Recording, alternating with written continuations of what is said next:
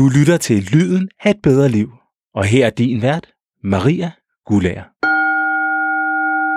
Velkommen til Lyden af et bedre liv. Finn Nørbegaard. Tak. Jeg har glædet mig til at tale med dig. I lige måde. Du er jo øh, psykoterapeut. Mm. Ja. Og, men man kender dig fra at være den her folkekære entertainer. Små sjov. Småsjov også, ja. og, og jeg har tænkt over, at jeg faktisk vil introducere dig som at sige, at jeg har, altså, det, du er en komiker, jeg har kendt øh, hele mit liv. Ah, Altid. Jeg kan sige mm. altid, fordi mm. jeg er født i 86. ja. Jamen, det, ja, hvis du får et ind der med modermælken, så passer det med, at, at jeg bryder igennem, eller hvad det hedder, jeg er inden for showbiz, jo, Ja. ja. cirka 86 sammen med, med Jacob, ikke? Så, Ja. ja. Ja, så det er ret godt. Og så er det jo, men det jeg vil tale med dig om, det er jo, det er jo psykoterapien. ja. Jeg har læst din bog, og jeg har hørt din, øh, din, din radioudsendelse, og jeg synes, det er så vildt, så meget visdom, der er i dig. Mm. Det var Og, sagt. og, den, og den vil jeg gerne have mere igennem, fordi så, du interviewer jo andre, og, og også anbefaler, altså man, man får rigtig meget af dig i din bog, men nu er den også nogle år gammel, ikke? Mm. Så, øh, så jeg vil så gerne høre, hvad du har lært, hvad livet har lært dig. Ja, er det, tænker jeg, at tage det sådan som at formål for samtalen. Det er jeg glad for, at du spørger til. Ja. Øh, og det er et spørgsmål, Nej. du har lært mig, for den er, det er jo sådan lige en, den er Nej. helt stor, det ved du godt. Det, det er det hele. Du, du må ikke svare på det. Men jeg tænkte måske, at vi kunne svare gennem, at, øhm, at jeg læser nogle ord op, som jeg har fundet. Mm-hmm.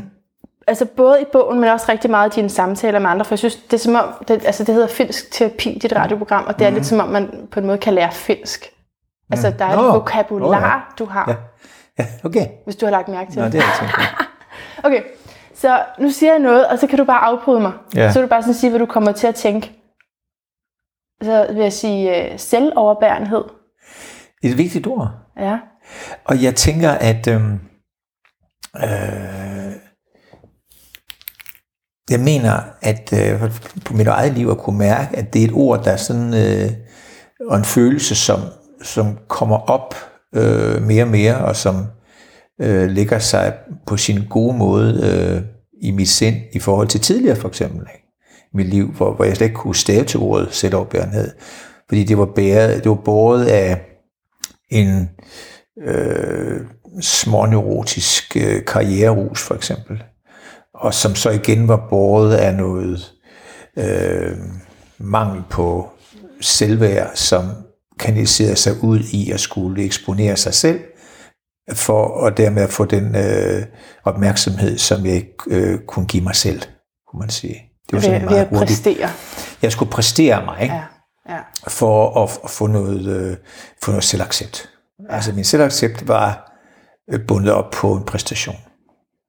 Okay, så derfor er selvoverbærenhed vigtigt for dig i dag. Mm. Så er der også forbundethed. Ja, det er jo også en dyb ting. Altså kan man sige, øh, ofte så tænker man sådan at være forbundet med, med et andet menneske, kunne man sige, men den er jo, den er jo meget, meget dyb det ord, fordi i det øjeblik, man kunne snakke om at være forbundet til øhm, sin skæbne, eller være forbundet til sit, nogle gange snakker jeg, jeg er meget optaget af, om vi, om vi har et indre manuskript, som vi skal følge, altså være forbundet med sin, sin eksistens, eller den måde, man nu, øh, det nu, nu siger jeg stort ord, er meningen, at man skal leve sit liv, og hvad der skal ske med ens liv. Hvad er det med indre manuskript? Ja, det er noget, jeg faktisk er noget optaget af. Det er, at, øhm, som jeg også har snakket med nogle folk i min udsendelse om, noget, der ramte mig meget en dag, det var, at jeg i en forbindelse med en øh, anmeldelse af en bog, som Liv Ullmann havde skrevet, øh, hvor hun siger, at vi kommer til kloden med forsejlede ordre. Ja. Jeg kan godt lide den. Jeg kan godt lide den. Jeg kan godt lide den, fordi at jeg nogle gange øh, i mit liv, og det kan man sige, der, det er så også parret lidt op med en fornemmelse af indre intuition. Altså, er jeg det sted, jeg skal være nu? Er jeg sammen med den kvinde, jeg skal være sammen med nu i mit liv? Laver jeg det, jeg skal lave i mit liv nu? Øh, og den der indre, indre intuition kan godt have fornemmelsen af, at det er sådan lidt af et indre manuskript, der ligger faktisk fra starten, vi kommer til kloden. Det er bare sådan en tanke, jeg har på. At det er sådan et, jeg kan godt lide tanken om, at vi har forsejlet ordre, fordi at vi ikke bare, øh, og det er sådan et andet eksempel på det modsatte holdning, det er, at vi er nogle blinde biller, der baller rundt på kloden. uden mål og med. Altså alt er tilfældigt og sådan noget. Ikke? Jeg synes, det andet, det kan jeg, jeg kan godt lide. Godt lide det der Jeg forudbestemt. godt, jeg, jeg kan godt lide, at det faktisk at der er et mindre, indre manuskript, at vi er forsejlet over det. Det er en, or, altså, det er en ordre, der er forsejlet. Ja. Ikke? Så vi Du kan ikke gøre ikke, det, det, det er ikke en, vi kan, ikke en, vi kan læse op på, Nej, men den er lavet. Altså, du må bare finde dig i det. Ja, billedet, jeg elsker, elsker det billede simpelthen. Ja. Okay, næste ord. Kendthed. Ja. Kendthed, øh, jeg snakker Det taler du med, med ret mange om. Ja, men det er fordi, at det er min, altså jeg sige, min, min øh, altså den adgang, jeg har til det, er jo sådan lidt andet end, end en normal journalist, som ikke er Ja, ja, kendt, ikke? ja. Ja. Altså fordi jeg selv har, har været der, og er Ja. ja. et eller andet sted, jeg bliver sådan ligesom ved at blive ukendt igen. Jeg prøvede meget, mange, mange, mange år at blive kendt, og det lykkedes så til sidst, synes jeg nok. Og nu arbejder jeg lige så stille på at blive, blive ukendt igen. Det er faktisk lige så rart. Ja. Men at kendthed øh, altså er en, øh, øh, et vilkår, hvis man nu er dygtig til den at synge, eller hoppe, eller danse, eller så kommer der en kendthed. Og det er en del af det, som man skal takle. Og jeg ved ikke, om jeg sådan specielt har været særlig god til det. Synes jeg faktisk ikke. Altså, i hvert fald lige da jeg blev kendt, det blev sådan lige overnight sammen med Jacob Havgaard, ikke? ja. Det var jeg faktisk ikke. Altså, jeg, jeg blev sådan, øh, fordi jeg er vestjyde, så blev jeg sådan overvendelig. Jeg kunne ikke, jeg kunne ikke takle det der. Jeg kunne ikke, jeg kunne ikke være naturlig i det. Nej. Jeg blev sådan fuldstændig overvendelig og kunne snakke med alle. Og, altså, øh, det var, det var, det var, det var ikke, det var ikke naturligt. Du har, jeg kommer til at tænke på et eksempel i din bog, hvor du sidder og spiser kødboller i IKEA, Ja, og så kommer der en hen og siger, er det ikke irriterende, når folk henvender sig til dig hele tiden? jo. og så sidder du bare videre Nej, ja, ja, ja, det er rigtigt, det er rigtigt, men, men det, det, det, altså, jeg er ikke selv god til at takle det, og hvis vi går videre i, i kendthed og snakker om berømmelse, Ja. så, så er det en, øh, Øh, det vil så være igen, ikke? Altså, det kan jo fuldstændig forpeste nogens liv, hvis man kommer op på de store, store klinger, ikke? Og det er noget, jeg interesserer mig helt vildt for i øjeblikket, Øh, og det kom faktisk af, at jeg læste en, øh, en biografi om øh, forskellige folk, meget kendte folk, om hvordan de øh, havde taklet øh, deres berømmelser, og nogen blev fuldstændig sindssyge af det, altså både med, i forhold til at, at, addict, i forhold til alkohol og alt muligt andet, ikke? men der er altså også folk, der blev skøre af det. Ikke? Melin Dietrich for eksempel. Melin Dietrich var en fantastisk stor, stor navn på hele verdenskloden lige efter 2. verdenskrig. Okay. Og øh, hun var så hængt op på sin egen berømmelse, at den dag hun så går i Paris, hvor hun så boede, men efter krigen, og gået nogle del år, ikke? Hun går sin tur i Paris, og ingen genkendte hende.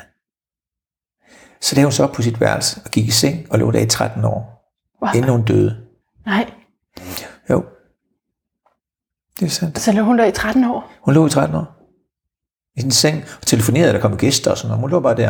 Hun skulle ikke uden for en dør, men fordi hun kunne ikke holde ud det der med ikke at have sin øh, fordomsberømmelse mere. Men det er derfor, at kendthed er interessant, ikke? Fordi Jo, det er lidt og berømmelse er en end- slattenklud. Altså det er et fantastisk ord, som Bertel Brecht har fundet på. Og jeg er faktisk enig med ham, at, at, at berømmelse lige så vel som, som at, at øh, øh, succes og fiasko er, er, er, er lige store bedrager. Altså, der er nogle, en masse ting i det der felt der, omkring berømmelse, om det, at det er noget særligt, fordi folk vil gerne se nogen, der er noget særligt, ikke? og det er de ikke. Men, men, og derfor får de, får de et fantastisk dilemma indvendigt i sig. Det handler om, at alle siger, at man er noget særligt, hvor man forveksler det, at de er for eksempel er fantastiske sanger, eller et eller andet andet. Ikke? Men så bliver, så, så bliver der en eller anden øh, tilgang til det, at de er fantastiske, Ja. som mennesker. Øh, og, Bedre det føler, mig. og det føler, Bedre de ikke, selv- det føler de ikke selv, de er. Nej. Så det bliver et, et, et stort skisma indvendigt. Jeg er fantastisk, jeg er ikke fantastisk. Du, jo, du er fantastisk. Jeg føler mig ikke fantastisk. Det er du. Altså, den der hele vejen igennem, ikke også? Og det, det kan man blive, blive, blive sindssyg af. Christian Lett har engang i et interview, jeg læst, skrevet, at, eller sagt, at øh, kendte mennesker er bare, man er bare vant, mere vant til at se på dem, Mm? end andre. Ja, Man er mere vant til at se på sige. dem. Så kan man sige mere, der er ikke i det. Men folk kan blive meget forelskede, og de kan også blive underlige af det, ikke? Og på forskellige måder, ikke? Altså, Jo. ja. Okay, jeg ødelægger min egen leg, fordi Nå, okay. Jamen, ødelæg endelig. Lad os hele tiden være... det var meningen, det skulle være lidt kortere. Okay, men nu, læser, skal jeg ikke bare lige, nu læser jeg bare lige alle de ord op. Okay. Hvis du Okay, det. det vil jeg gerne. Okay. Så vi har haft selvoverbærenhed, forbundethed, kendthed, og så kommer livstrøm, vendepunkt, døden, jordforbindelse, gråd, personligt ansvar, nærvær, krise, lykke, kontakt, psykisk fitness, taknemmelighed, at blive overtaget af arbejdet. Jeg kunne ikke finde et ord for det. Drivkraft, indre dommer, at blive bevæget, mission og livsfaser. Ja. Det er sådan nogle af dem. Kan du genkende dem? Ja, det kan jeg da godt. De virker bekendt alle sammen. Ja, ikke? Jo. Hvad synes du, vi skal gøre ved det? Jamen, Du vil bare lige gerne nævne dem. Jeg kan lige Ja, nævne det er dem, fint, det og se om jeg har forstået det pointen. Det er godt, det er godt, det er godt. Det er fint, det er flot, det er dygtigt. Tak. Det er dygtig mand. Godt. At du nej, nu, det. nu, Det er kalder han mig ved det nomologiske navn, jeg ikke siger til nogen. Ja. Men jeg alligevel har skrevet min mail. Det er også lidt dumt. Det, og så har jeg faktisk skrevet at op, genopfinde sig selv. Men har muligvis selv fundet på ud af det, du har sagt. Mm, ja, det ved jeg ikke. Nej, det, nej, men det var fordi, jeg først tænkte, at jeg skulle prøve at plante mine egne ord ind mellem dine. Men, så der, er skulle jeg der gætte- så skulle jeg gætte, hvor det hvor her. der er plantede ord. Jeg kan godt lide sådan nogle quizzer, hvor der er meget løse rammer, og så finder man ud af, hvad der skal ske med den. Ja. Men okay, men så vil jeg, skal, hvis jeg nu vælger et ord, ikke? og så kan mm. du vælge et ord bagefter, hvis du kan huske det. okay. Så vil jeg vælge et ord, der hedder krise. Ja, Selvfølgelig, den er vi nødt til at tale om. Mm. mm, selvfølgelig. Altså, fordi du har skrevet en bog, der hedder Tillykke med din krise, Ja. ja. komiker bag for siden. Ja, Tilbage i 2007. ja. Så- Det var før jeg fik den største, jeg har haft, ikke? Det er jo faktisk det, jeg vil spørge dig om. Ja. Det er faktisk det, jeg vil spørge dig om, hvis Ja. jeg må. Altså, Ja, det må du gerne. ja, fordi jeg tænker, jamen, det er fordi sådan noget med penge, det synes jeg er enormt følsomt selv. Ja, det er det også. Så, så øh, det er sådan, altså, fordi jeg tænkte nemlig, ville du have skrevet en bog, der hedder Tillykke med din krise, hvis du havde været igennem den med Stein Bakker, som man kan læse om, så snart man googler dit navn. Ja, ja, ja. Øh, altså hvor du øh, for, altså ja, det er så 10 år efter du har skrevet den Ja. her bog, mm. mister rigtig mange penge. Nej, Nej. nej, den skrev syv, ikke? Jo, var det ikke Og det er i 2000? otte, det er otte, det sker. Nå, et år, Ja, et år det er efter. et år efter. Det er lige et år Jeg efter. skulle ikke? til at regne. Ja, et år efter. Mm.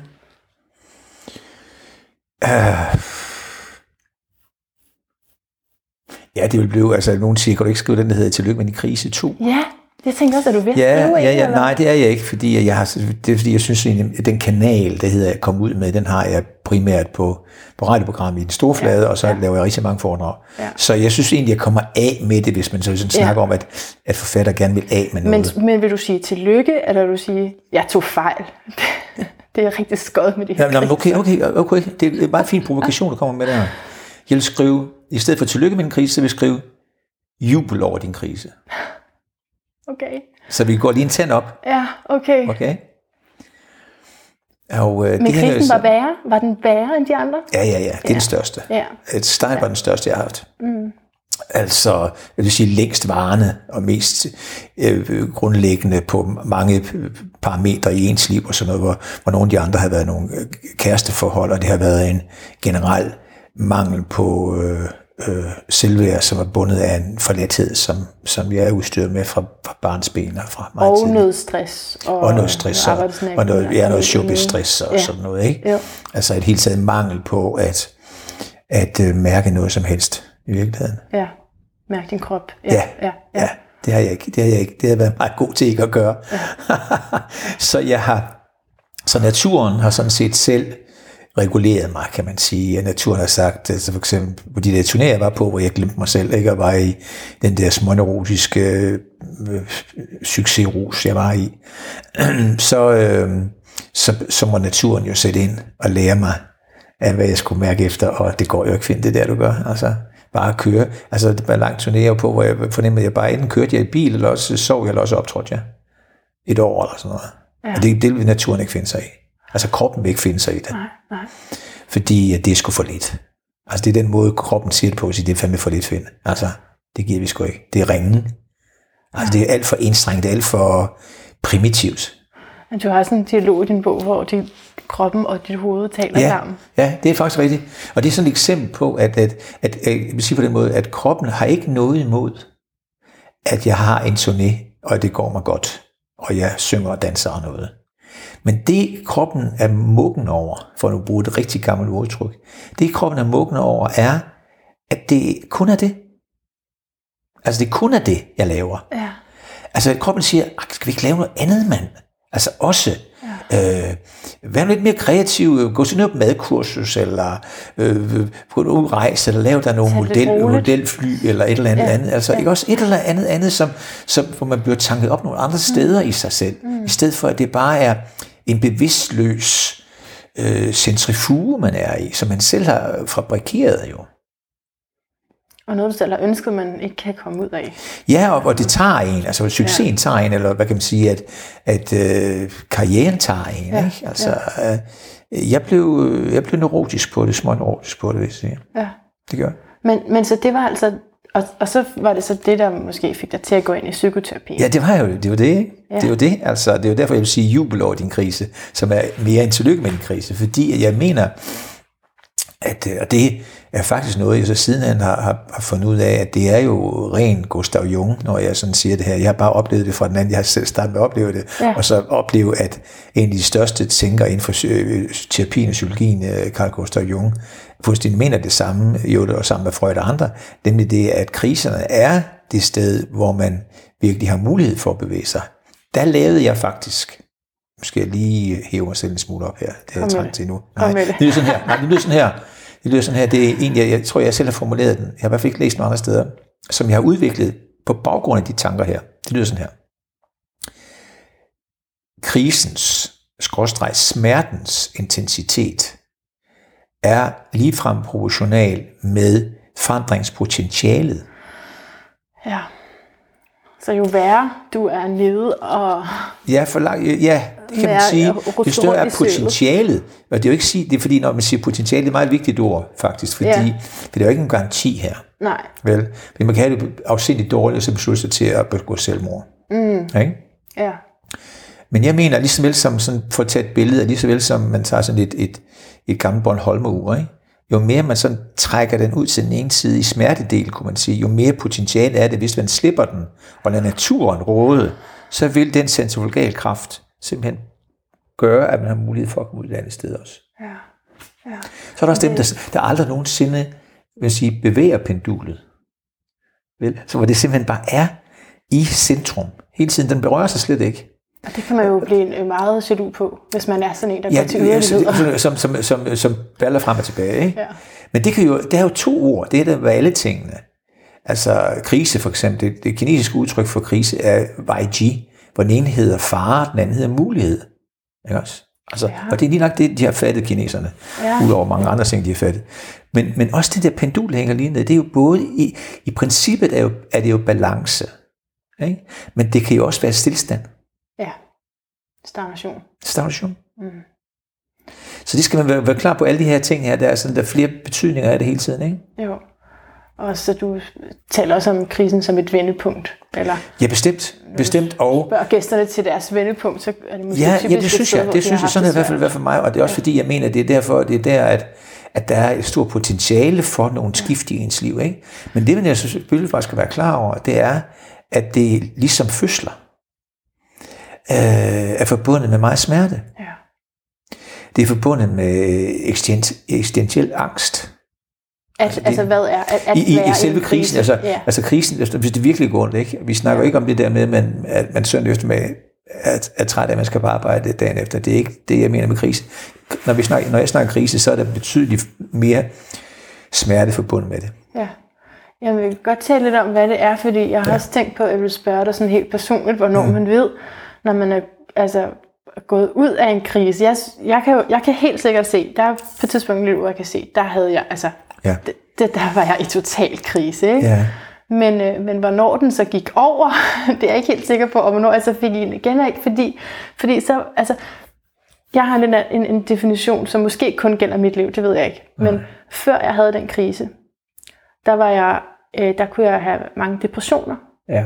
Og forskellen på de to ting, mm. er, at depressionen gav mig en mulighed for at gå ned, altså vælge at prøve at begå selvmord for eksempel, prøve at, at give op, ikke? at give op, ja. at lægge sig ned. Krisen, jeg havde ingen muligheder. Der er ingen muligheder. Du er nødt til at kæmpe. Det er, altså, det er hård kamp herfra. Mm. Du skal op på det bjerg. Mm. Der er ikke noget at gøre. Mm. Øhm, men så ligesom at se, hvornår man så er op på det bjerg der, eller sådan, altså, kan du, kan du forstå mit spørgsmål? Jeg forstår godt spørgsmål. Altså, jeg vil sige, at det er jo igen, i hvor høj grad man har noget, øh, hvad kan man sige, noget alternativ til den øh, ofte cirkulære tankegang, der er oppe i hovedet. Altså hovedet kværner 24-7 for at løse det her. Hvordan løser jeg det her? Ja. Og det er som om, at når vi snakker om, om specielt øh, følelsesmæssige områder, så kommer hjernen enormt hurtigt til kort, for den ved ikke en skid om det. Hjernen ved umådeligt lidt om, hvordan man takler følelsesmæssige problemstillinger. Altså hjernen er skabt til at bygge broer og tunneller og alt muligt andet. Ikke? Fly. Fantastisk godt. Ja. Altså det er en fantastisk til det. Ikke? Men lige nøjagtigt det der, der er hjernen som sådan øh, ikke til meget, øh, altså til meget brug. For eksempel har Pearls, som er grundlægger af gestaltdisciplin, som jeg er uddannet i. Ja. Han har et udtryk, der hedder, drop hovedet og kom til fornuft.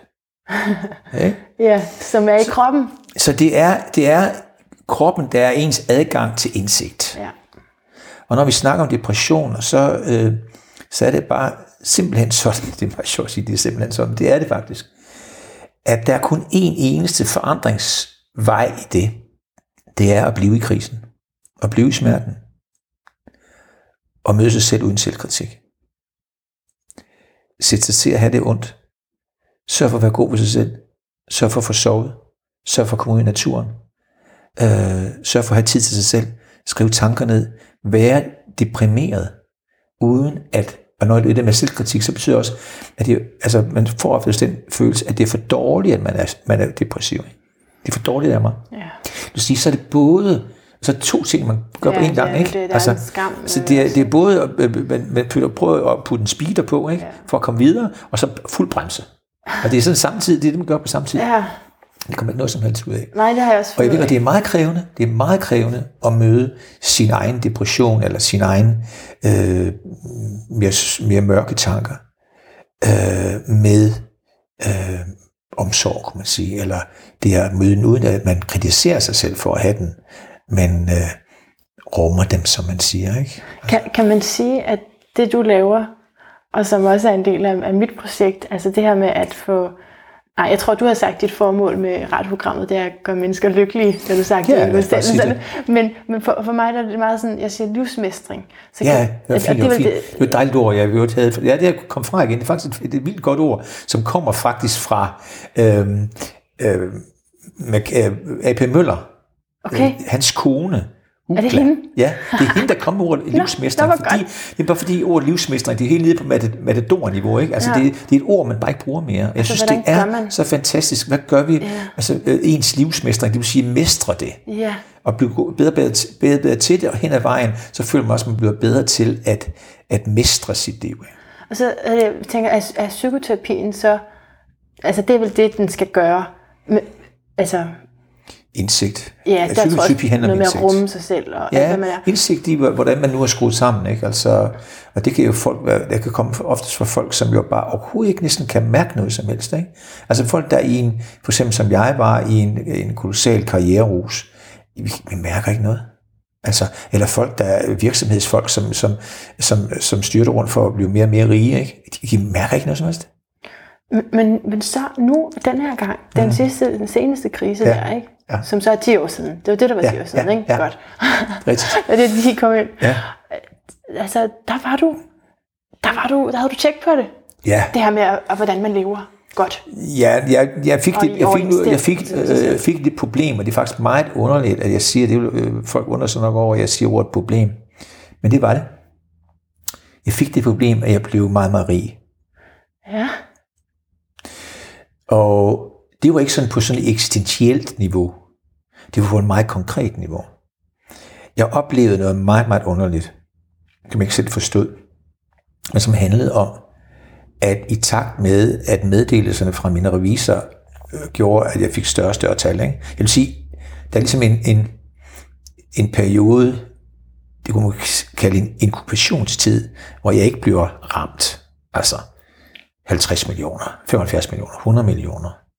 Det, det, det, jeg kan stadigvæk situationstegn tåle det, tallene. Ja. Men på et tidspunkt, som det sidste tal, det var omkring de 437 millioner kroner, som man mente, jeg var værd, ikke? Det kunne jeg ikke tåle. Nej. Jeg blev ramt på fundamental niveau i min psyke. Så den sofa, vi sidder i her, ikke? Ja. var den sofa, jeg mest en tid øh, øh, tilbragte ved at ligge i den. Ja. Fordi jeg ikke gad noget. Det var ikke en depression. Det var bare en mangel på, øh, hvad fanden skal jeg på turné for? Hvad fanden skal jeg tage på et job nede på Nykøbing Falster og få 50.000 kroner? Hvad fanden skal jeg køre derned for? Fordi du var vant til meget højere beløb? Nej, fordi Nej. At når jeg har 437 millioner kroner, som min revisor påstår, jeg har, hvorfor skal jeg så egentlig lave noget? Nå. Så den kraft, der kom af et, af et inspirationsmæssigt og kreativt udgangspunkt inde i mig, øh, stoppet. Og det er en del af det personlige arbejde, man må lave efter den krise, jeg har været i. Det hedder, øh, hvad, hvad er mine grundsøjler? Og jeg og tænker oplever, også på ordet øh, drivkraft. Ja, drivkraft, ja, det er rigtigt. Fordi det, der så sker, det er jo, at, at da jeg så får de her øretæver omkring stegen, så, øh, og så snakker vi om det der hvordan kan man mærke, den er over. Det jeg mente med det før, det var, at jo mere adgang man kan have til kropslige signaler, ikke hovedet, mm. men kropslige signaler, mm. inklusiv drømme for eksempel, ja. eller stemninger inde i sig selv. Men nu har jeg så heldigvis, at jeg har på de rigtige tidspunkter i mit liv meget nemt adgang til mine drømme. Ja. Så det jeg for eksempel drømte der, efter, tro det eller ej, ni måneder, ni måneder ja. efter det skete for mig, så har jeg en drøm, der hedder, den, der, den, den, den var to sekunder. Det er, at jeg svømmer, og så får jeg lige nøjagtigt fodfæste. Og så er drømmen slut. Er det ikke vildt? Altså, altså får du land, altså får du foden op på noget land? Jeg, jeg får fodfæste. Jeg får, jeg får en øh, fundament igen at stå på. Jeg er ude at svømme. Mm. Ikke? Mm. Og jeg var jo også godt ude at svømme, kunne man sige. Ja. Og lige pludselig så får jeg jordforbindelse. Jordforbindelse, ja. Jeg må sætte ordene. Så det er på den måde, at, at mine drømme, at de der gange, jeg har haft de der 6-7 gange i mit liv, hvor, hvor drømmene kommer, som jeg huske, virkelig kan huske, har været fænomenalt stærke og enkle i deres sprog. Og det er jo sådan en adgang, som ikke er hjerneorienteret. Det er jo en, kroppen selv kommer med. Jeg tænker, ups, fedt mand. Nu har jeg fået noget fodfæste, jeg har fået noget grounding igen, ikke? Nu kan jeg begynde at gå på land igen, ikke? Altså. Det er det, det, din underbevidsthed, der ved ja, det her. det var en meget, meget, meget kreativ og meget, meget smuk lille historie. Men, men du skriver også om drømmene i din bog ja. i 2007. Ja. Så, men altså, så, du havde jo lært så meget. Ja. Her også. Ja.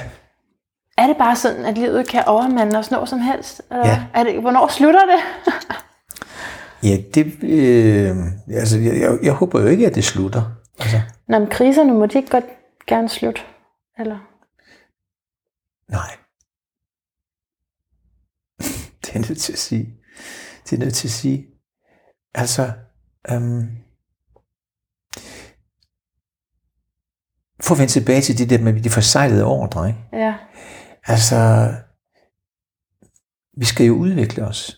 Og for det er virkelig for sådan for nogen, at deres indre psykiske maskineri er lavet som sådan nogen, en bil, der bare kører i anden gear, øh, lige så stille mm. hele livet igen. Mm. Og sådan er der nogen, mm. og sådan føler nogen sig, øh, altså det føler, det er meget, meget fin indre konstruktion, det hedder en stabilitet, 24, 7, 365 dage om året. Der er en meget stor grundlæggende ro i systemet, som også inkluderer udvikling. Ikke? Og så er vi så andre, så er vi andre, som, for nu at tage det der med, med øh, Bornholmeroen igen, ikke? hvor vores pendul altså svinger betydeligt mere. Ja. Og det, øh, det er en, øh, en indre konstruktion, en maskineri, som er lavet øh, før vi blev født. Jeg tror, det er, og fordi det, jeg bare har lyst til snart bare at få ro på, eller sådan, så ja. rolig. Ja, ja, ja. Det skal der ikke ske alt Men det er også, når, altså det her, du har, det program, du har her, er jo ja. også en form for søgen. Ja, det er meget søgende, ikke? bestemt. Jo, jo, jo. Men tænk på, hvilken drivkraft, nu tager vi det ord igen, ja. tænk på, hvilken drivkraft, der kommer ud af dit ønske om at nå til endelig fred. Tænk på alle ja. de øh, mennesker, du kommer til at snakke med, til al den indsigt, du selv får på baggrund af øh, lidelse. Ja. Så derfor skal man være glad for lidelsen. Det, det er jo dig. Men, men, men så lad os lige tale om penge, ikke? apropos lidelse. ja, hvis man ikke har den, for eksempel. Hvis man for eksempel ikke har dem. Ikke også? Fordi så du nævner et problem, hvis man har for mange af dem, og man Ja, ja, ja, det var helt- det var helt forkert, til at lave altså. noget. Men hvad så, når man ikke har dem, og man higer efter dem? Og ja, fordi jeg ved jo godt, der er en ting, der er virkelig vigtigt, jeg skal huske at sige nu. Ja, Eller jeg ved ikke, om det skulle nok have sagt noget før, men, men jeg er 32 år. ja. Og er det korrekt, at du er 66? Ja, lige for Jeg skal passe på at sige noget, ja. sige noget forkert, men Sådan vi cirka begge to så følelser. Det er det.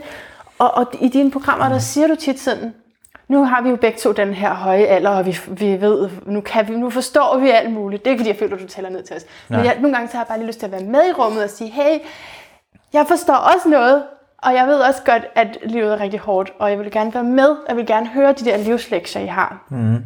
Jeg vil gerne, at de også inkluderer mig i 30'erne, og Ja. jeg ikke behøver at vente til jeg er over 60. Ja, det forstår Og, jeg. og, Det skal du så, heller og så i forhold til penge, så er jeg jo der, hvor altså, jeg skal finde ud af, hvordan jeg tjener nogen. Ja, ja. Så, så det, det fylder, men jeg vil jo ikke have, at det skal fylde på den der negative måde, som, som du har talt om. At, Nej. Ej, Det- det, men det, kan er man ikke sige- sikkert, kommer til det. kan altså, man sige, at penge har været et tema i dit liv, fordi at, at du, du har også... Nej, anerkendelse. Nej, det har været Nej. anerkendelse. Ja, ja, klar anerkendelse. Ja, okay. Ikke? Og, og det skulle så øh, gå en, en vej, som sådan er meget, meget øh, almindelig i, i, i kunstneriske, og i øvrigt også sådan businessmæssige kredse, at man øh, forsøger, hvad man kan for at få den anerkendelse udvendigt først, og så hen ad vejen øh, kunne man så håbe på, at, at man også får den på de indre linjer, ikke?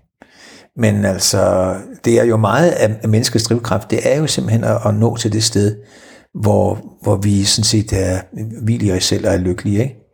Men for, til gengæld for det, så giver det jo meget produktivitet. Altså businessfolk og ja. kunstnere og hvad ved jeg, og folketingsmedlemmer, som styrter rundt på hele kloden og Over- bestiger bjerge, og fordi bestiger bjerge, lavt bestiger Mount. Everest, for at få en indre anerkendelse.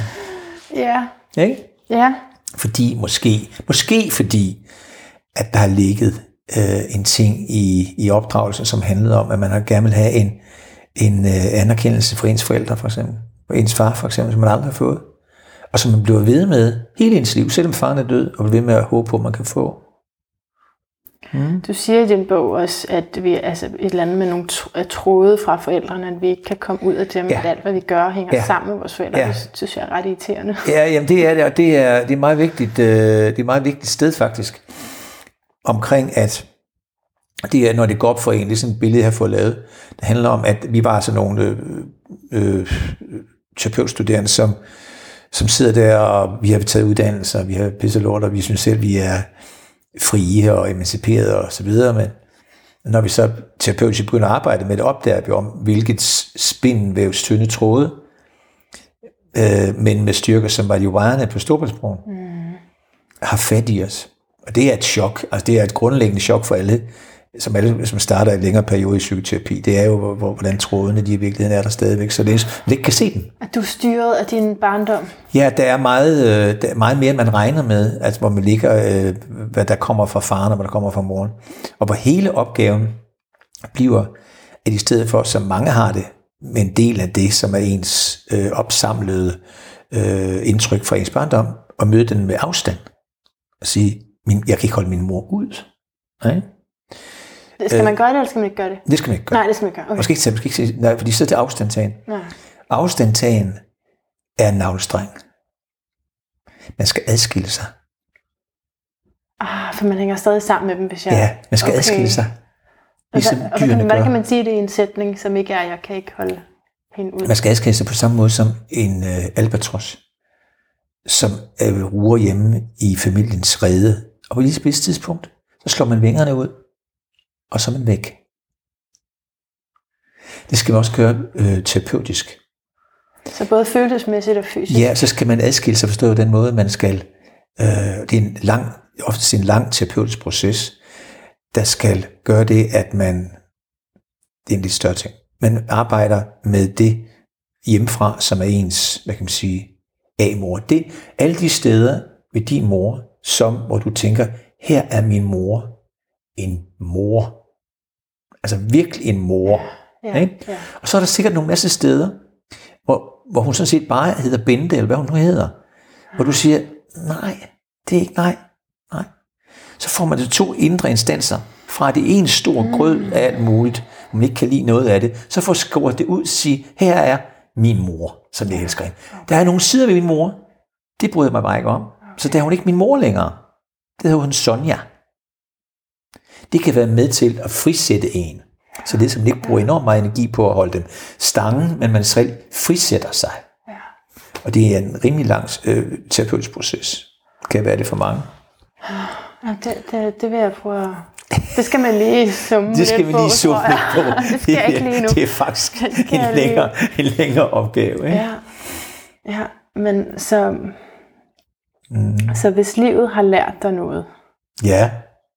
Den gør hvis- ikke andet hele Ja. tiden. og, hvis, og når du har mange penge, og når du har haft få penge, det var jo engang også, ikke? Ja, ja. Og, og, og har kommet igen. Og sådan, hvad, mm. hvad er det så, man skal holde fast i, som er substantielt? Altså hvis jeg gerne vil... Jeg, vil, jeg har jo også nogle drømme, ikke? og jeg vil gerne opnå dem, men jeg vil gerne opnå dem på en måde, hvor det ikke er sådan, som du siger, at det er overpræstation, fordi jeg i virkeligheden har lavet selvværd, jeg gerne bare vil ses, og mit ego skal forstørres. Hvordan gør man det rigtigt? Ja. Hmm. Jeg arbejder meget med døden i øjeblikket, og Ja. det er noget, jeg er meget optaget af. Det er sådan en del af det eksistentielle psykoterapi, og mange, mange kloge mennesker med det. Altså, jeg synes ikke, at man kan lave en, et længere øh, personligt udviklingsprogram med sig selv, eller i samarbejde med en terapeut eller psykolog, uden at få en øget dødsbevidsthed. Dødsbevidsthed er vigtig. Hvorfor er den det? Det er den, fordi at dermed øh, indretter vi os på en bagkant. Så det her, vi taler om, er ikke et uendeligt projekt, men det er bagkant på det. Og det betyder så, at den tid, man så har, skal være så kvalitetsrettet som overhovedet muligt. Det vil sige, at man ligesom, at dødsbevidstheden også er med til, jeg havde for eksempel et tidspunkt kæft til, men jeg gik meget til begravelser. Altså, virkelig bevidst, altså hvis du er en kammerats nabo, Så tog en kammerats nabo, så, så, så, så tog jeg med til begravelser. Jeg kendte ikke manden, anede ikke, hvem fanden han var vel. Hvorfor dyrkede du det? Det gjorde jeg, fordi jeg oplevede, at det, der skete med mig efterfølgende, efter begravelsen, ikke, øh, har været der i den ceremoni, gjorde, at jeg fik sådan et, et guidance til mit indre liv i retning af skærsnot. Hvad er i virkeligheden? En dag ligger jeg der, Finn. Ja. Hvad i den tid, der er tilbage i mit liv, hvad er så egentlig snot? Og hvad er skæg? Udtryk for, hvad har virkelig betydning her? Det er med til at skære, skære en masse overflødigt fedt af i min adgang til livet. Altså, hvad betyder virkelig noget for mig? Altså, hvad er vigtigt? Hvad er virkelig vigtigt? Og hvad er egentlig, for eksempel selvoptagethed? Altså, min egen ego og sådan noget. Altså, Men man skal jo tjene til dagen og vejen, Det ikke skal for at blive Det lavpraktisk. skal man. Det skal og der er, der er formentlig nogle år, til man når derhen, hvor man bare kan ligge i en kiste. ja, ja, ja, det håber vi. Og få Håber ultimativ håbe det. fred. Håbe det, ikke? Og så, så, øh, så hvad gør det, at, hvad gør bevidstheden om, at jeg har en bagkant? Hvad gør det? Altså, du siger, du siger man så skiller man snørt for skæg. Ja, det synes jeg. Mm. Det er det med til. Men jeg, men jeg er jo stadigvæk nogle ting, jeg skal. Ja, det fordi synes jeg også det, er rigtigt. man er en Men del af det gør du jo også, gør du samfundet. ikke? Jo, jeg prøver. Ja, det er da det. Men fandme, jeg startede med at grave orm ud ved Vesthavet, mand. Altså, og fik øh, 10 kroner efter at arbejde fandme to dage med orm, med, med sandorm, som jeg så kørte ind til Esbjerg, mand. Men som så købte han de der orm der, ikke? Og jeg arbejdede en hel sommer, og jeg øh, købte en, en, øh, en grev til, øh, var det 35 kroner eller sådan noget. Og så havde jeg taget det hele sammen, så havde jeg tjent 35 kroner. En hel sommer. Tænkte du der på din bagkant? Nej, det vil Gud, jeg ikke gjorde. det vil Gud, jeg ikke gjorde. Men jeg tog de muligheder, der er, lige så Ja. vel som du nu sidder her, Ja. og ved at, gøre en, og og ved at samle op i en erfaring omkring at lave interviews, samtaler med mennesker, ikke? ja. som jo er en del af, ligesom lige så vel som jeg startede med at klæde mig lidt ud i skolen, ikke, for at optræde. Altså jeg var jo ikke klar over, at nu var jeg i gang med at samle erfaring til det, som sidenhen skulle blive en rimelig stor karriere faktisk, som, som entertainer. Ikke? Kunne, kunne du Det er der, det, du samme du gør nu, vil jeg bare sige men, til men dig. kunne du der bruge ideen om, eller tank, altså, altså, påmindelsen om, at du, Nej, du skal dø? nej, nej. Så hvor kan jeg bruge Nej, den hen? nej, For jeg ved, nej, det er der. det gør den ikke, Men- fordi bag, altså det med en, en dødsbevidsthed, altså øh, i, f- som og, taler vi om nu, om en integreret dødsbevidsthed i ens liv Ja. kommer først senere. Og jeg tror slet ikke, du er nået til det. Så, okay. Så nu, Nå, okay. nu kommer din, Okay. din sande mening. Ja, ja. Så det er noget med, at jeg kan ikke, jeg kan ikke få det nu. Jeg kan ikke få pointerne nu. Altså, så skal du have nogle, øh, så skal du på godt og ondt jo have nogle meget øh, dramatiske oplevelser i din familie eller noget, som kan sætte det i gang, ikke? Men jeg oftest godt, er der, altså jeg vil sige, oftest er man ikke modtagelig for særlig meget dødsbevidsthed øh, i den alder, du har. Du øh, går øh, sød og kæk og vågen på kloden, og siger, det kunne jeg prøve, og det må jeg gerne prøve, og nu jeg til føler ham. mig nogle gange som en gammel mand. Ikke ved at sige, at du er uden Nej, sammenligning. nej. En ældre. Jeg vil gerne være en gammel mand, det gør jeg. Men jeg føler mig nogle gange som en gammel mand i, i nogle af mine tanker også. Ja. Kan, tror du ikke, der er nogle, nogle krydsovers der? Er det Jo, ikke det kan være, hvis det, hvis, generaliserende ja, hvis det er udtryk for modenhed, for eksempel, ikke, så er det da fint. Ja, jeg kan også være ret umoden. Ja, Okay, nu skal vi snakke men, om noget men, øh, nå, jo, men, men, jo, jo, men det er jo netop det, altså, at du er jo et sted, hvor der er en masse, masse steder, hvor, hvor, hvor, hvor der er modne tanker, og der er en masse umodne tanker og sådan noget. Det er fuldstændig, som det skal være. Så det er bare et, en stor Alt, alt, blanding alt, er, det. som det skal være. Alt, det er en forsejlet ordre. Det er en forsejlet ord. Alt er, som det er. Jeg lover dig. Altså, hvis vi lige kan nå at have en snak på din yderste dag, så vil du sige, Finn, du havde lidt ret i, det, at jeg var i gang med den dag, jeg sad med dig nede i havestuen, at det var, at jeg var i gang med noget, som jo så øh, endte som lige nok det, som det skulle. Ikke? Fint, ikke? Oh. Men så er det jo lige meget, hvad du sagde. Så gik det, som det skulle. Eller? Nej, fordi der, det er fordi, der er jo ikke...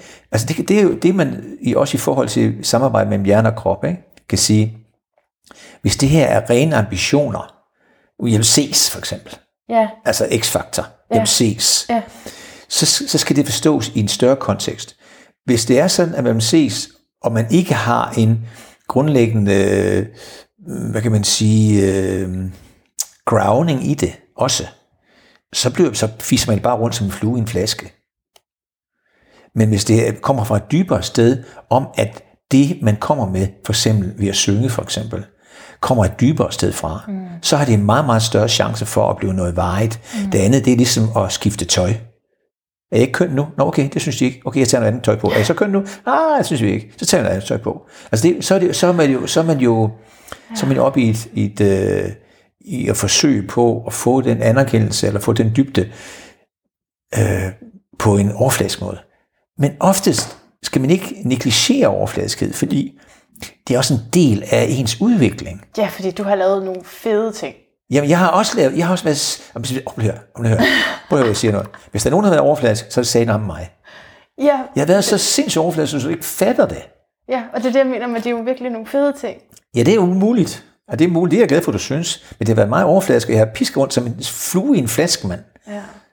altså, så, men, men, Men det er øh, ret dybt, men, det der men, med, at der, og så kommer man ind, og så er det en sekt, og så bliver man, så skal man prøve at komme ud af det også. Ja, ja, og, og, og så, så får man jo nogle dask, ikke? så får man jo nogle fiaskoer og forskellige ting, ikke? Som, som bare gør, at det hver gang, det er også derfor at sige, ikke bare tillykke med din krise, men jubel over din krise, gør, at det sender en videre efter den fødselssituation, som man har været i, fordi man kommer op i en version 2, eller 3, eller 4, som hele tiden løfter en i bevidsthed. Kan du også have det Så sådan? der Lama, han er så på den øverste hylde, ikke? Han er på Ja. ja. 14. 20. hylde, og jeg er ikke engang kommet fra første hylde endnu. Men, men kan du godt have det sådan, at når du tænker tilbage, at det så var lidt en anden person, så kan jeg godt have det med mig selv, Ja. jeg tænker, øh, Jamen, altså, kan jeg helt. udsige mig om det, fordi det var en... Jamen det, jamen, det forstår jeg godt. Ja. Det forstår jeg godt. Og sådan øh, har mange folk det. Altså, øh, hvis de sådan mærker lidt efter, så der, der er jo den ganske almindelige udvikling, ikke? Altså den udvikling, som vi, om vi går i terapi eller ikke går i terapi, jo har vi, man ældes, og det vil modnes man også. Øhm, den er der jo, no matter what. Ja. Men, men øh, nogle gange så kan man bare have brug for, og det er det terapi går ud på, det er i virkeligheden at være, som terapeut, at være midlertidig rejsefælde. Ja. Med en lille smule mere erfaring, end den anden har, oftest. Ikke? En, en guide. Jeg er ved at få stress lige nu. Nå? Fordi at tiden, tiden går, tiden løber, og jeg har alt muligt, jeg vil læse op. Åh. Men øhm, Åh. ja, er det ikke frygteligt? Men, men jeg- så, vil jeg bare, så vil jeg bare sige, at der er virkelig mange gode steder i, i bogen. Okay. Der er, altså, som øh, ramte mig. Der er jo Ja. også noget, som der var enkelte ting, som jeg ikke kendte til, eller Ja. som jeg ikke kan prøve med min egen krop, og så åbner det jo bare en ekstra dimension. Ja. Men, øhm, men der er for eksempel, hvor du skriver om matematiktimerne, og Ja. dem havde jeg ikke tænkt på i lang tid. Nej. Og lige pludselig så blev jeg bare sendt tilbage, og, jeg begyndte, og jeg sad i toget og læste. er lige dårlige bare- til matematik, Jamen, der er mig. Ja. Altså, det var, jeg var virkelig, virkelig dårlig, ikke? Og så og den der oplevelse i skolen af, at man bare ikke kan en skid, og man sidder bare der, og så skal kigge på det samme igen og igen, og det bliver ved med at være kedeligt. Og, og jeg kunne sådan en labyrint, jeg ikke kunne komme ud af. Ja, det var ja, også nogle ja. gange sådan nogle opgaver, ikke? Ja. Nå, men det er bare fordi, så skriver du, at der var en rigtig god lærer, der gjorde sådan, der som var sådan sød og lavede den Ja. gestus, at hun spurgte dig om noget til et forældremøde, som du godt vidste, fordi Ja, jeg har lige selvfølgelig vist, fordi 16 Ja. gange 16 er 256, jeg boede, der boede på, på, på, på øh, Stram Kirkevej 256. Ja. Så, så sagde jeg, "Hey, hvad er 16 gange 16? Og det var jo en fjerde klasse, så hvem fanden vidste det? 256, siger jeg så. Det var min livs højdepunkt i matematik, all time greatest. Ja. Ikke? Jeg havde lige, øh, ikke sådan, jeg- det var et, et, knap nok et, et second of fame. ja. Og, så- og det var så var det også slut. Resten, det var mareridt. Ja, ja. Det, det. Men, men jeg vil sige igen, jeg vil sige igen, og det, det, må, det må du godt sige, jeg har sagt, at, at jeg som lærer, der har praktiseret i mange år, siger, at, at altså den læring, der sker i skolen, er meget, meget mere øh, bredspektret, end man lige umiddelbart tror. Man tror bare, det er nogle fag og nogle kundskaber, man skal skrive et A på en bestemt måde. Og sådan noget. Men det, man lærer, øh, foregår jo i meget, meget højere grad uden for skolen, efter min mening. Ikke? Mm. Så jeg har jo øh, virkelig mm, halset bagefter, men, men, men modningen har så gjort, at, at, øh, at jeg jo sådan et eller andet sted har klaret mig alligevel, og jeg har gået på universitetet og sådan noget. Så, Ja. så Jamen, det tror jeg også er nogle følelsesmæssige ting, og det var det helt Ja. sikkert for mig, det der med, at man, Ja. det, så bliver man bare set som en, der ikke kan faget. Hvad med at se lidt på de problemer, man har derhjemme? Ja, eller, for eksempel, ikke? Hvad Ja. man Og alt det, man kan, igennem. ikke? Ja, også det. Ja, se på det Ja. gode. ja. Okay, men det var, jeg, der er noget, jeg gerne vil have, du, du skal læse op, hvis du Jeg skal vil. læse op, jeg skal holde Ja. ja. kæft, jeg skal læse. Jeg kan allerede mærke, hvordan jeg bliver stresset. Nej, det gør jeg jeg nok ikke, men det gjorde jeg trækker engang. Det blev jeg gjorde jeg engang. Blev du stresset over, at du skulle læse op? Ja, i skolen er det sindssygt, mand. Ja, okay. Det var vildt dårligt til. Jeg tror, det skal være det der med, at det er som om, vi har et loft inde i os, og det, Der. Jeg vil lige præsentere det. Det er fordi, du har lige talt om, at det, det er i mødet med andre, at man virkelig udvikler sig. Ja, det tror jeg også rigtigt. For når vi sidder her nu, ikke? Ja. Ja, ja, Og udveksler, og, ja. og måske endnu mere jo, eller helt sikkert endnu mere Ja, i de nære ja. relationer. Men så er der også noget med at dømme andre noget tvivl. Vil du læse det op? Ja, det vil jeg gerne. Det er, som om vi har et loft inde i os. Jo mere vi hæver loftet og skaber plads til os selv, jo mere rummelige bliver vi over for andre. Og jeg er kommet så langt i min personlige udvikling, at jeg lærer at acceptere min egen tvivl. Hvad jeg skal i mit liv, bliver jeg også interesseret i andres tvivl. Hvis jeg ikke bare desperat prøver at komme af med tvivlen, men lærer at se den som en gave, der holder mig vågen og i live som mennesker, så vil jeg også prøve at finde ud af, hvad du gør med din tvivl. Og så bliver mødet, så bliver mødet med andre spændende og berigende på en helt ny måde. Fordi vi møder og spejler os i en andens tvivl. Ja. Amen. Amen. Nej, men det, Halleluja. det der med at vise sårbarheden, ikke? og det er derfor, jeg, jeg elsker dine øh, radioprogrammer, og det du Ja. laver, fordi det er også at vise, altså at sådan her ser det også ud, Ja, inde bagved. ja. Ja, det er rigtigt. Jeg synes jo, at hvis jeg skal sige en overskrift på, hvad de der seks års terapi har givet mig, eller det er jo det er bare uddannelsen, så er jeg jo uden, forud for det har jeg jo gået i personlig terapi, jeg ved fandme ikke, hvor mange, 400-500 timer eller sådan noget, ikke? Ja. plus en seks år uddannelse, så det er meget, Ja. jeg vil sige, overordnet er det, at øhm, tur åbne sig. Altså jeg kommer fra en lille dreng, som er desperat for øh, skrækslagen for at blive forladt. Ja. Og øh, det bøvlede jeg så med i rigtig mange år. Og det er jo et kæmpe, lige så vel som jeg nogle gange tænker på, hvordan det er for eksempel som bøsse at hoppe ud af skabet og sige, ja bøsse, ja. hvilket frigørende, altså øh, kæmpe frigørende kræfter, det frigør ind i en. Ikke? Altså det, man skulle holde tilbage for at, at virke maskulin, hvis man i virkeligheden var feminin og, og dermed en bøsse. Ikke? På samme måde synes jeg, det er med at hoppe ud af skabet som tvivlende eller bange, ja. eller føle sig forladt, og sige, jeg føler mig forladt. Jeg har tit problemer med, havde tit problemer med, at mine, øh, min kontakter til andre folk var sådan, var, var, var omklamrende. Altså fordi jeg, jeg, skulle simpelthen, jeg var simpelthen så usikker på, at de ville gå frem mig, at jeg tænkte, nu klamrer jeg mig til dem. Ligesom sådan en abeunge, ikke? Nu klamrer jeg dem til dem, så kan de ikke gå væk. Bliv her. Bliv, bliv for satan. Jeg, jeg, jeg, jeg, kan ikke, jeg kan ikke tåle, at du går fra mig. Nej. Og det, øh, det har jeg jo arbejdet meget øh, med i rigtig, rigtig mange år, ikke? så jeg nu kan, for eksempel kan være alene. For eksempel, ikke? Altså nu er jeg kun 66. Ikke? Nu kan jeg nemlig begynde at være alene. Ej, det har jeg også kun før, men, men jeg er blevet rigtig god til at være alene. Ikke? Ja.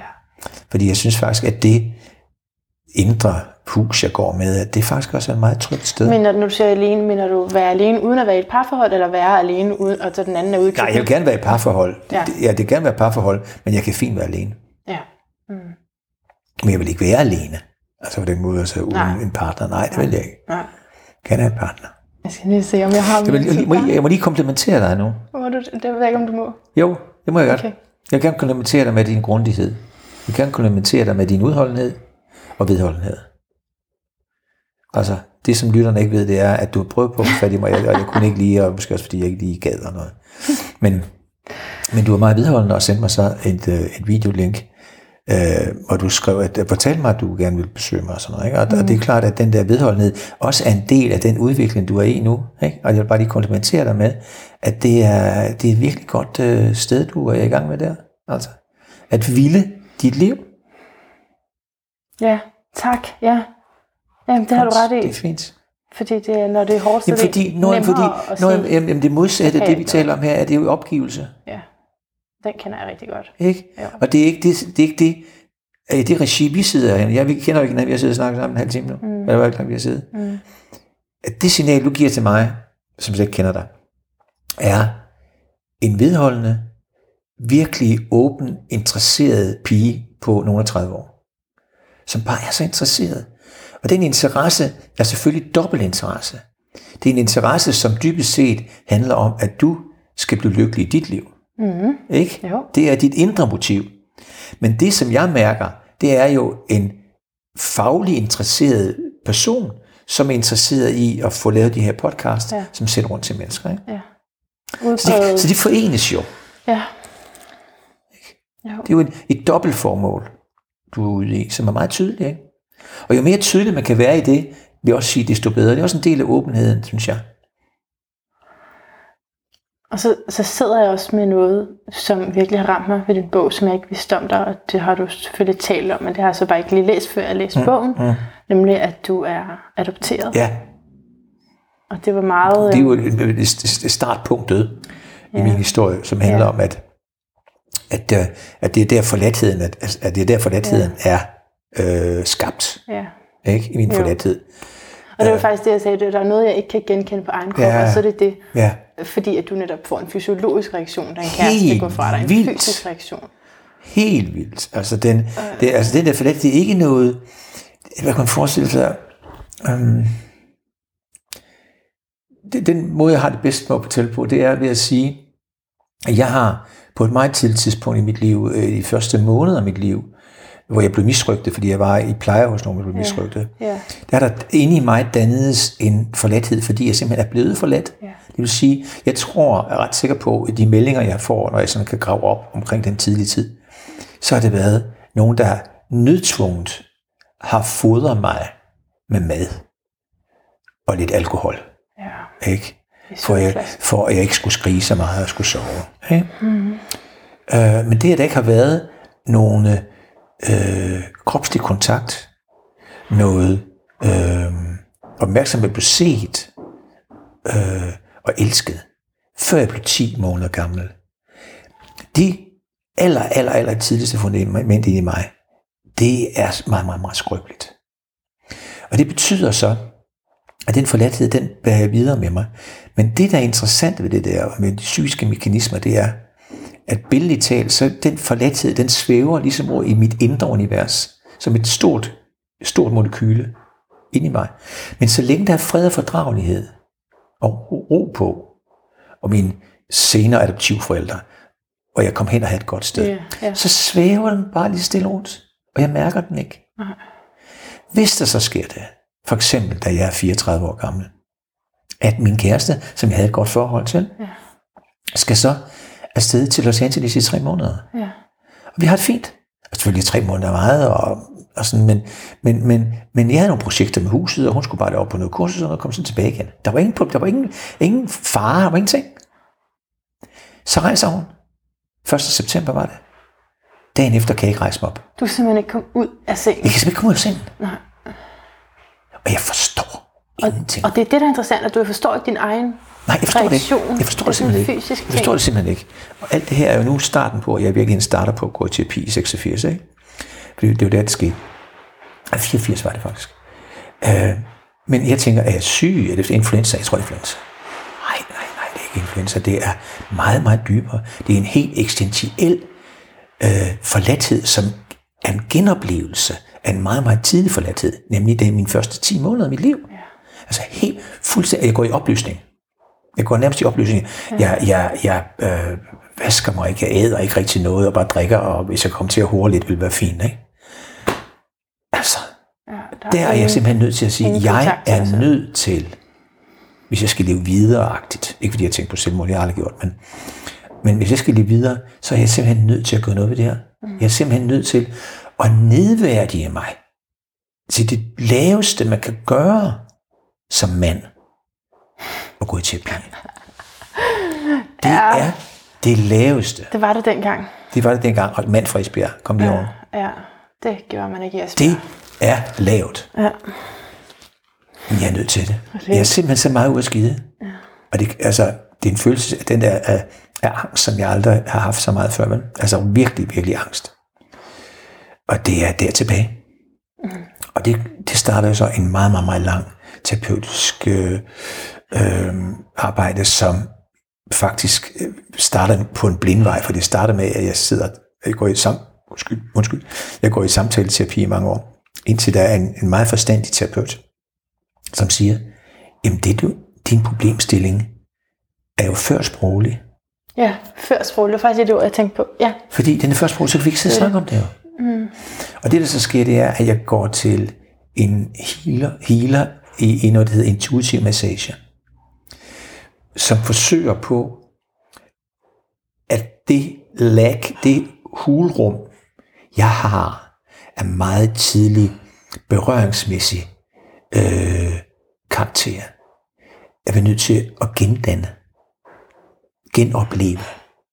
Så det er en meget, meget, meget blid form for massage, som også er, er bundet til energifelter og sådan noget, som jeg ikke har ret meget forstand på. Men hvor jeg hver gang jeg kom derfra, og det er ikke sådan en massage på den der massage ondt i nakken massage, Nej, nej, nej. men en meget, meget fin, hvor hun øh, arbejdede meget med min jordforbindelse, mine fødder, man kan hun røbe mine fødder, så træk jeg dem til mig og sådan noget. Altså vi er helt nede i nogle grundlæggende gendannelser af en tidlig knytning ja, ja. tidlig knytning, som øh, jeg ikke havde. Det vil sige, at jeg svævede lidt. Det var, også min, det var også min oplevelse som ung, at jeg, jeg, jeg var sgu ikke ligesom de andre, altså. Jeg var sådan alienagtig. Jeg følte ikke, jeg, jeg hørte til her på kloden, vel? og det gjorde jeg jo ikke, for jeg var ikke taget imod på kloden. Fordi den måde, du kom ind i verden på, var Det var øh, på en eller anden måde uønsket. panik. Ja, panik. Og, og ingen mennesker. Og mig selv alene. Du fik lov at ligge og græde. Ikke? Ja, ja, ja, det er det. Altså, så begyndte jeg at græde, og så sker det, så kommer der noget, nogle børnehjælper og sådan noget, og så blev jeg fjernet, og, og babu babu, ikke? Og det reddede så mit liv, ikke? Men en historie, jeg gerne vil fortælle dig, som jeg synes, jeg fortæller alt om den der branche, jeg har havnet i nu, som er gestaltterapien og terapien, ikke? Det er, at jeg så nedværdiger mig til at gå i terapi, øhm, hvor jeg tænker, nu skal hun give mig, øh, hun skal forstå mig og sådan noget. Hun skal øh, trøste mig. Ja. Så fortæller jeg den historie om, da jeg ligger og skriger i en, i en måned, og så er der naboen, der ringer og siger, I er nødt til at gøre noget i børneværn, fordi, ja. Fordi der ligger en unge skriger. Ja. Og så kommer jeg så videre i mit liv og kommer til mine adoptivforældre. Det, øh, det fortæller jeg så. Og så skal hun sikkert ondt af mig. Så siger hun, er du klar over, at det er den kraft, du har, som i din stemme, der har reddet dig. Mm. Så fra at det er synd for mig, så bliver jeg opmærksom på et potentiale. Terapi slår offeret ihjel og giver dig ansvaret tilbage. Ja, Så er der i din bog. ja. Det er rigtigt.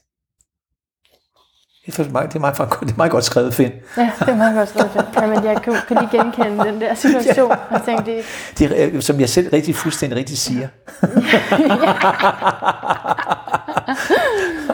ja. Men, men det er faktisk... I det, her, I det her tilfælde er det faktisk det er rigtigt, faktisk helt hvad jeg rigtigt. siger. Ja. Ja. Synes jeg selv. Ja. Ja. Når, jeg, når, jeg, når jeg spørger til adoptionen, så er det fordi, Hmm.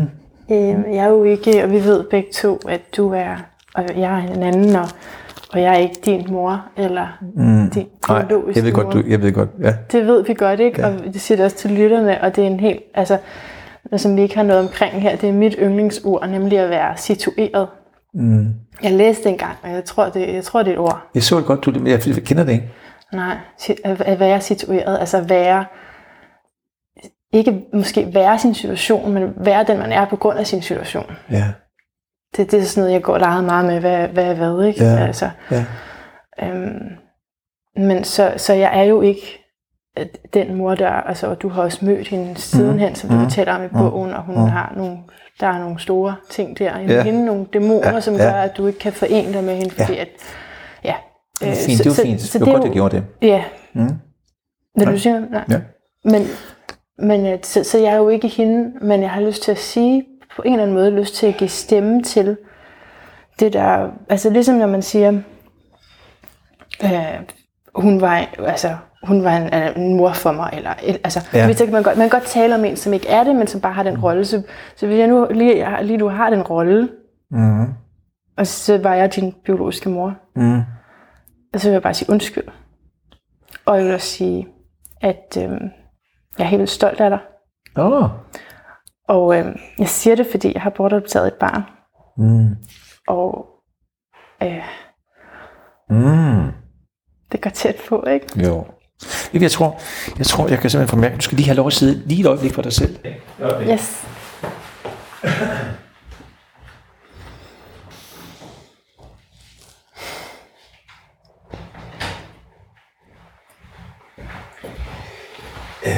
Jeg skal lige spørge til, hvad det var, der skete lige her. Det er jeg nødt til lige at gøre. Det ved jeg ikke, det kan du selv finde ud af, du skal bruge det eller ej. Men jeg er nødt til bare lige at finde ud af, hvad der skete her. Jamen, øh, det er, altså jeg er ikke så god til, at- jeg har ikke talt så meget om det, som jeg gerne ville, egentlig. Øhm, så derfor så kan jeg godt blive emotionel, når jeg lige skal, skal tale om det. Mm. Og det havde jeg tænkt, jeg gerne ville. Og det men vi er også ved at slutte af og sådan noget. Ikke? Men, men jeg har bare sådan... Altså fordi... Jeg, jeg, jeg, det er bare sådan, jeg har lyst til at give stemme til den der biologiske mor, selvom hun så er helt anderledes og var i en helt anden situation end mig. Så alligevel at kunne tale ind til, til det barn der, som hun trods alt forlod, som jeg også har gjort. Det har du også gjort. Ja. På en anden måde, en anden familie. Altså, øh, altså i en meget tryg og god familie, og han er lykkelig. Ikke? Men, men alligevel, jeg har forladt ham. Mm. Og så tænker jeg bare, hvis man kunne lege med de der roller, og så har jeg, så har jeg bare lyst til at sige, at jeg er virkelig stolt af det, du har præsteret. Er det derfor, du er her i dag? Det var det ikke, Finn, men jeg, ved hvad, jeg tror, at man... Det, det, det, jeg har først læst det i bogen, Ja. ja. og den har jeg først læst op til, at jeg skulle møde dig. Og, og jeg tror på, at man øh, tiltrækkes Ja, af, af, af noget af det, der fint. resonerer med en, uden jeg vidste det. Det er fint. Så det, da jeg læste så tænkte jeg, det var derfor, jeg skulle Ja, møde det er ham. fint. Det var det kald. Ja, det er fint. Er det noget, du har arbejdet med også? Ja, altså, ja. Det er jo i hvert fald noget, der ikke... Altså, jeg drømmer om ham på nat, apropos drømme, ikke? Jo. Så, så det er i hvert fald noget, der ikke bare Mm. går over på den måde. Men, men så jeg har bare lyst til at sige, nu siger jeg det. Jeg har lyst til at sige, at øh, jeg er helt stolt af dig, og øh, at hvad end jeg har gjort, så skal du tænke, at det var, det var min situation, der gjorde det. Og, øh, Det forstår jeg godt. og at jeg kun vil dig alt det bedste, uanset hvad jeg måtte have sagt. Tak skal du have. Selv tak. Mm. Og tak fordi du ville tale med mig. Og tak til dig, fordi du lytter med, og fordi du blev her også til den her lidt anderledes ømme afrunding. Jeg fik ikke lige spurgt til Finn Begårds lyd af et bedre liv, men det håber jeg på at kunne gøre en anden god gang, og så håber jeg, at du kunne høre hans lyd af et bedre liv igennem interviewet som sådan. I forhold til bortadoptionen her, så vil jeg da bare lige indskyde, at jeg godt ved, når jeg nævner den, så rejser det flere spørgsmål, end det lige umiddelbart besvarer og forløser ind i andre, som ikke kender historien, hvis man ikke har hørt mig tale om det før, og det gør jeg altså gerne andre steder. Så det var selvfølgelig lige lidt, jeg, jeg havde det i mit hoved der til sidst, fordi jeg gerne ville ind på noget med adoption, men hvordan det så lige kommer ud, det har jeg aldrig planlagt, og det ved, altså, der er ikke noget manuskript der. Det, øhm, det kom, som det gjorde. Nå, anyway. Og jeg håber virkelig, at du nød Finder Begårds interview. Jeg har selv hørt det her rigtig mange gange nu, og øh, det gør mig så lykkelig at høre, og fordi han, ja, fordi han er så vis. Måske er man bare det, når man er 66. Jeg ved det ikke. Men fordi han jo taler om indersiden. Og det, som jeg synes er rigtig godt med vores tid i dag, i hvert fald den tid, som jeg kan opspore via min Facebook-feed, det er ikke sikkert, det er repræsentativt, men jeg synes, at kunne se, at der er mange øh, kendte og nogle lidt mindre, mere eller mindre kendte, som står frem og beretter om, at de har haft en rigtig svær barndom og er blevet misrygtet eller andet. Og det er virkelig godt. Det er en sejr for os alle sammen. det er det altså, når, når man får lov at tage sådan noget op på, på dagsordenen, og, og at det kommer frem i det offentlige rum, og der bliver skrevet bøger om det. Det giver håb, og det er dejligt, fordi så kan vi ligesom sige, okay, det, de klarede den alligevel, eller de er ikke mindre værd, fordi de har været udsat for det her, og vi må gerne tale om det. Mit ærne er så bare at sige, det er ikke nok at tage det skridt. Første skridt er ærlighed. Første skridt er at stå frem. Første skridt er ærlighed for sig selv og for sin øh, omverden. Men hvad så? Ikke? Det må ikke blive sidste skridt. Det må ikke blive sidste skridt, og derfor synes jeg, at Finja Begård er, er, er, er livgivende for os. Det, som han kommer med, og det, at han, han står frem og taler om både psykoterapien, men hvis han kun havde talt om psykoterapien, ville det ikke være lige så rørende, som det han gør, når han væver det ind i sin, sin egen livsfortælling, og fortæller om for eksempel trangen til anerkendelsen og, og, og, og ambivalensen over for forældre og forkerthedsfølelsen. Hvordan håndterer vi det? For en ting er at sige, at det hele var skod.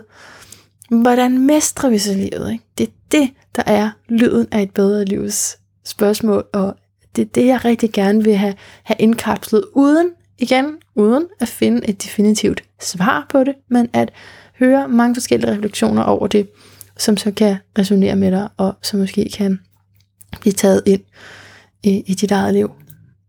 Det er det, jeg elsker, at tale med mennesker om, hvordan vi klæder på til at møde hinanden ude i det daglige, virkelige liv med et rent og åbent hjerte, der, der ikke har bagtanker og, og som ikke vil alt muligt med den anden, men som, som kan sammen eksistere i harmoni. Det er alt sammen love, peace and harmony. Nu vil jeg læse noget op fra side 129 i Finderbegårds bog. Der står således. Problemet er, at vi deler os op i to zoner. Den del, vi kan acceptere, og den del, vi ikke accepterer. De positive sider og de negative sider.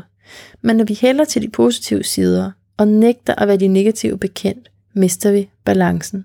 Ligesom linedanseren, der holder balancen med en lang balancepind. Hvis hun ikke vil kendes ved den ene side af pinden, falder hun ned. Det betyder ikke, at vi skal udleve alle vores følelser. Jeg er nærmest dyrisk i mit had og min morderlyst og min trang til at lægge kvinder ned, bolle dem og gå videre. Det er ikke kun sandheden om mig, men om alle mennesker. Men jeg ville få store problemer, hvis jeg udlevede alle de impulser på stedet. Man kunne jo glædes over at mærke sin erotiske lyst og sin mandighed, i stedet for at fordømme sig selv. For vi har dyriske lyster. Vi er dyr. Ja, det var det, jeg sagde. Det er ikke nogen kedelig bog. Indtil vi høres ved igen, så vil jeg bede dig om at gentænke alt. Måske især din selvoverbærenhed.